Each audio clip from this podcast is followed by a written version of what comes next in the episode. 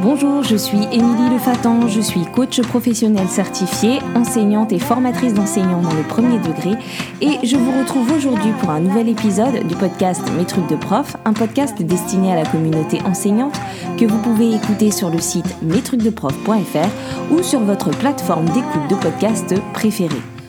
Aujourd'hui, je vous retrouve pour l'épisode 61 qui va parler de l'enseignement de l'oral.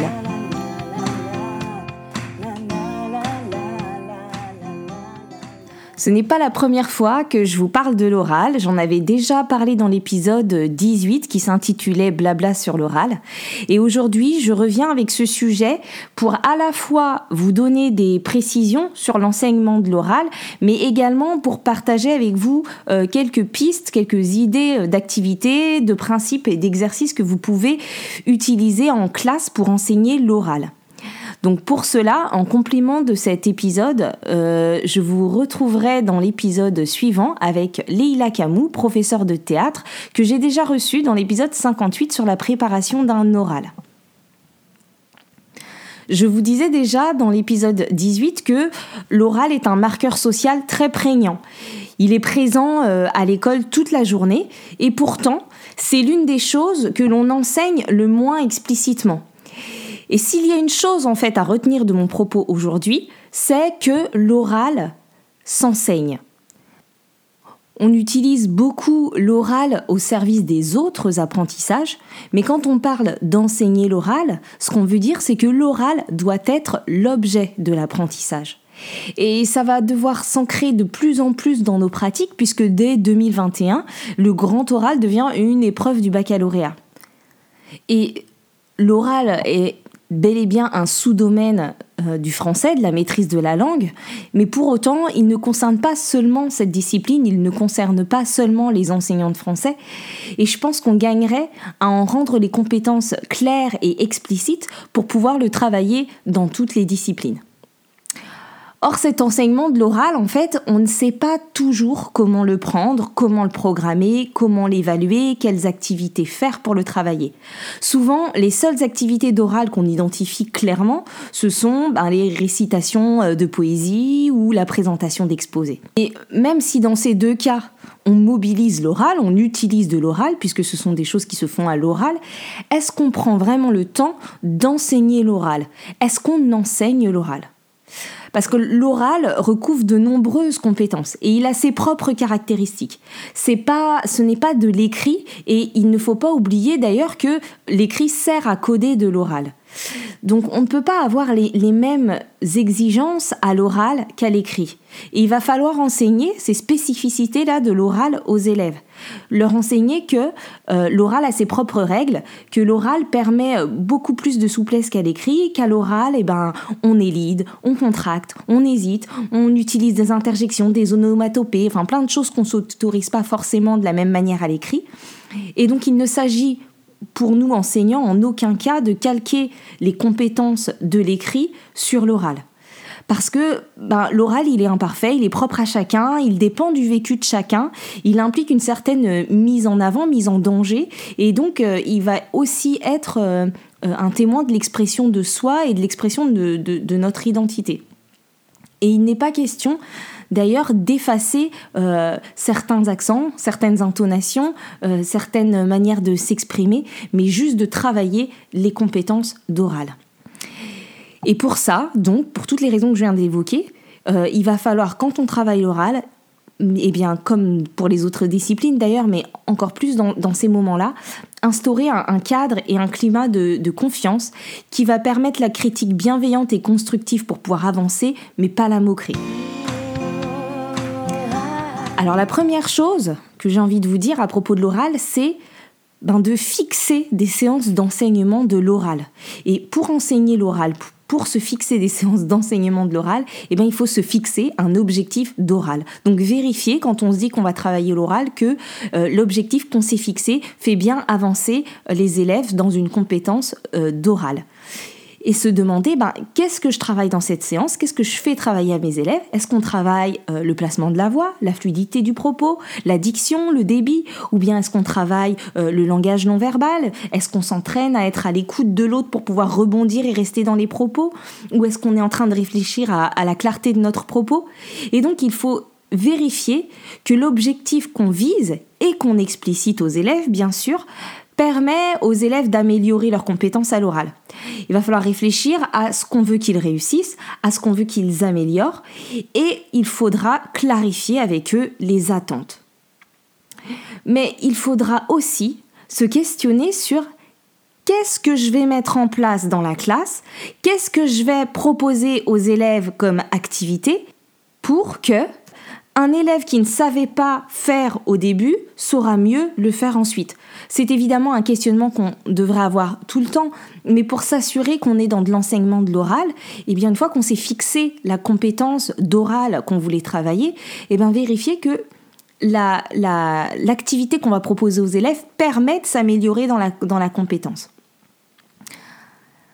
Pour travailler l'oral et se focaliser sur l'enseignement des compétences d'oral, on va devoir aussi parfois prendre en charge certains points, c'est-à-dire neutraliser certains aspects, certains obstacles qui peuvent prendre trop de place pour pouvoir se focaliser sur les compétences d'oral. Prenons par exemple euh, la pratique d'un exposé. Eh bien, toute la partie où l'élève fait des recherches, prépare son affiche, euh, cherche euh, à rédiger ce qu'il dira, etc., eh bien, ça ne travaille pas l'oral. Donc on pourrait tout à fait imaginer si notre objectif est de travailler une compétence d'oral, ben d'alléger ces tâches. On pourrait par exemple leur apporter des documents tout faits, voire des affiches toutes faites, et que ça va permettre de se focaliser sur la production orale. Et là, du coup, on va réfléchir avec eux à ben, comment on le dit, qu'est-ce qu'on écrit sur nos notes pour ne pas faire du par cœur ni non plus lire ce qui est écrit. Comment parler suffisamment fort, comment euh, se placer, comment captiver l'auditoire, etc. On pourrait aussi même euh, faire de, faux exposés sur, euh, je sais pas, des sujets fictifs avec euh, des choses inventées ou, ou bien sur des sujets très très simples et évidents en se disant que là l'objectif c'est de travailler telle ou telle compétence de l'oral, de l'oralité.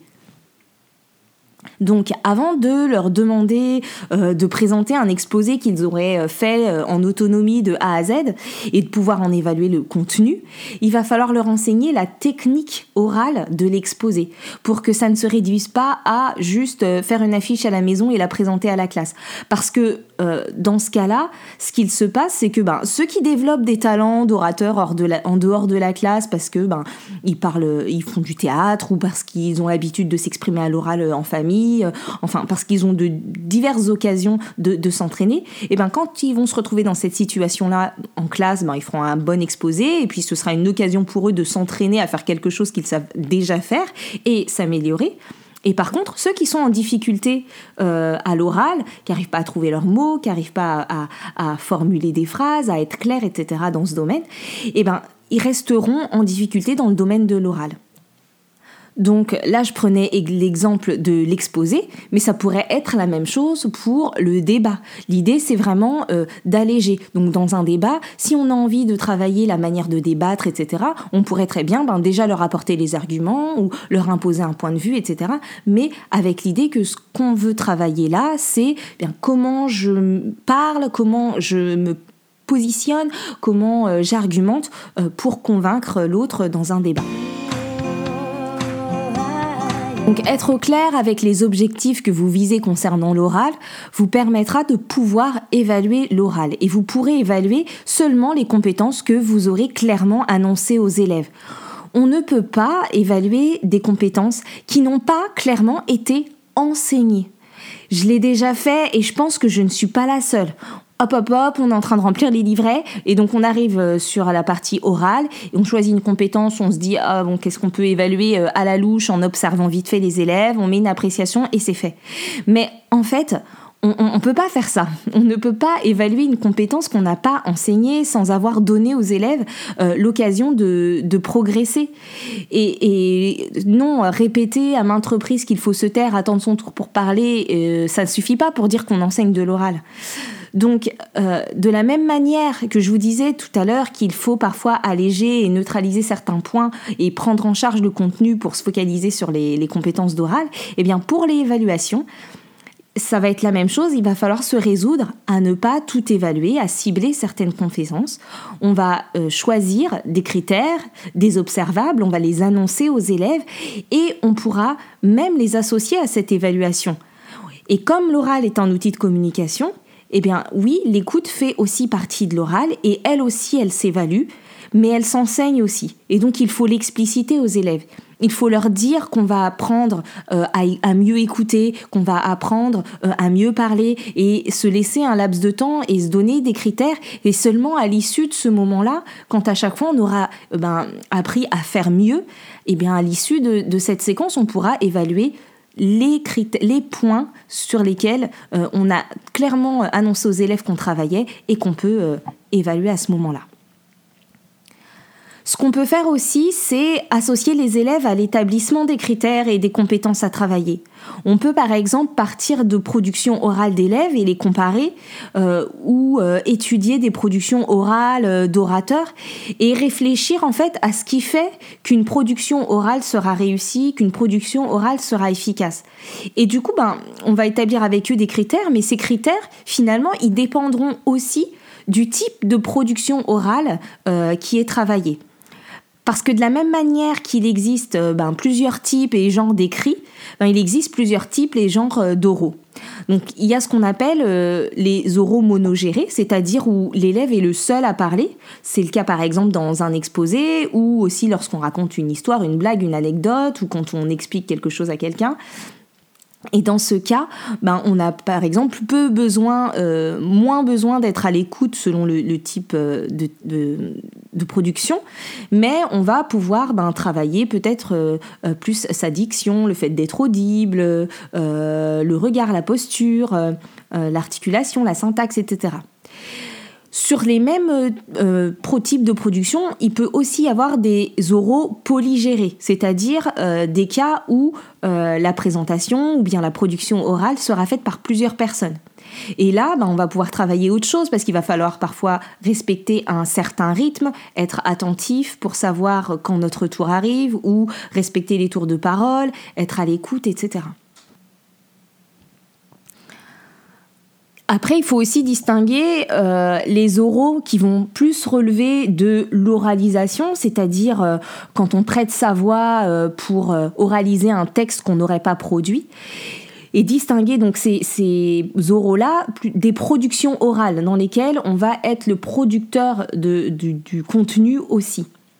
Ensuite, euh, dans les, types de, de production orale euh, qu'on va travailler, on peut travailler par exemple le débat, où là, il faudra euh, argumenter, convaincre, écouter attentivement pour rebondir sur les propos de l'autre, etc.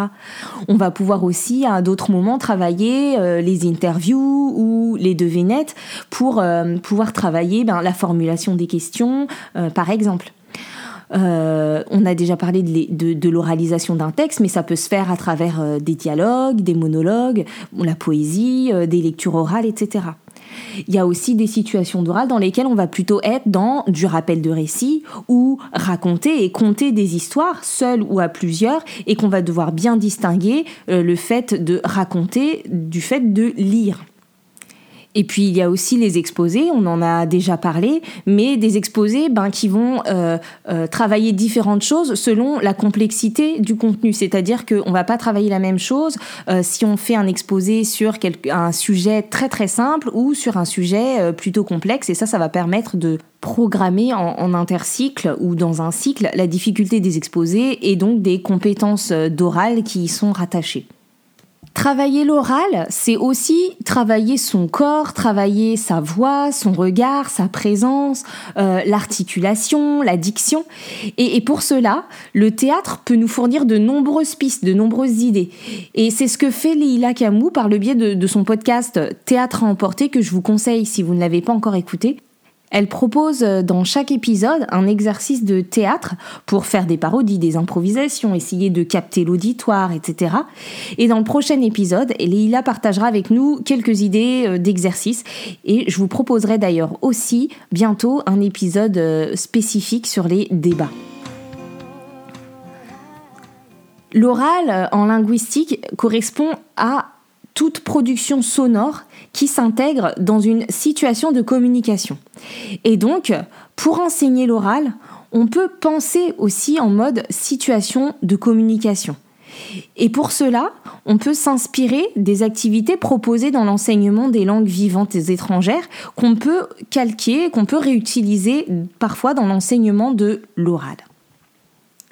Donc si on récapitule ce qu'on s'est dit là aujourd'hui, enfin ce que je vous ai dit, euh, l'oral s'enseigne, l'oral s'évalue et tout ça de manière explicite. Il faut prévoir donc des séquences et des séances dont la compétence travaillée est une compétence d'oral et pas seulement euh, quand l'oral est utilisé pour travailler autre chose. Et pour cela, eh il faut identifier quelles compétences on veut travailler, identifier les compétences de l'oral et varier les types d'oraux, euh, varier les compétences qui en découlent on peut être amené parfois à neutraliser, à alléger certains aspects de contenu pour se focaliser sur les compétences d'oral.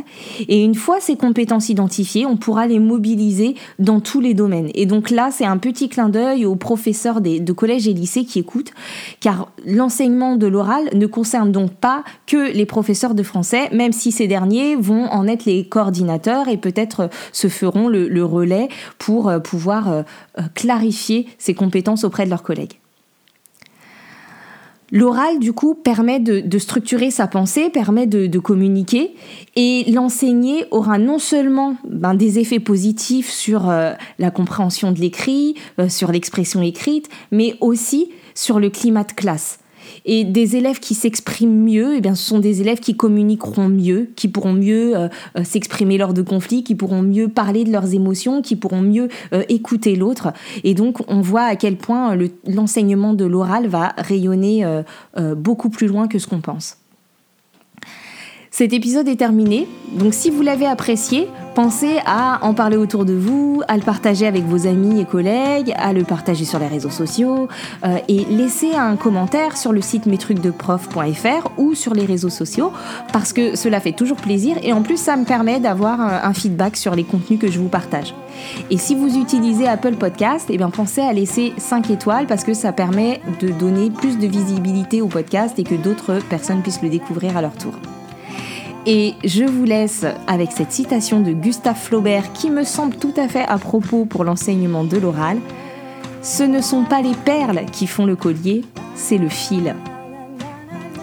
Bye bye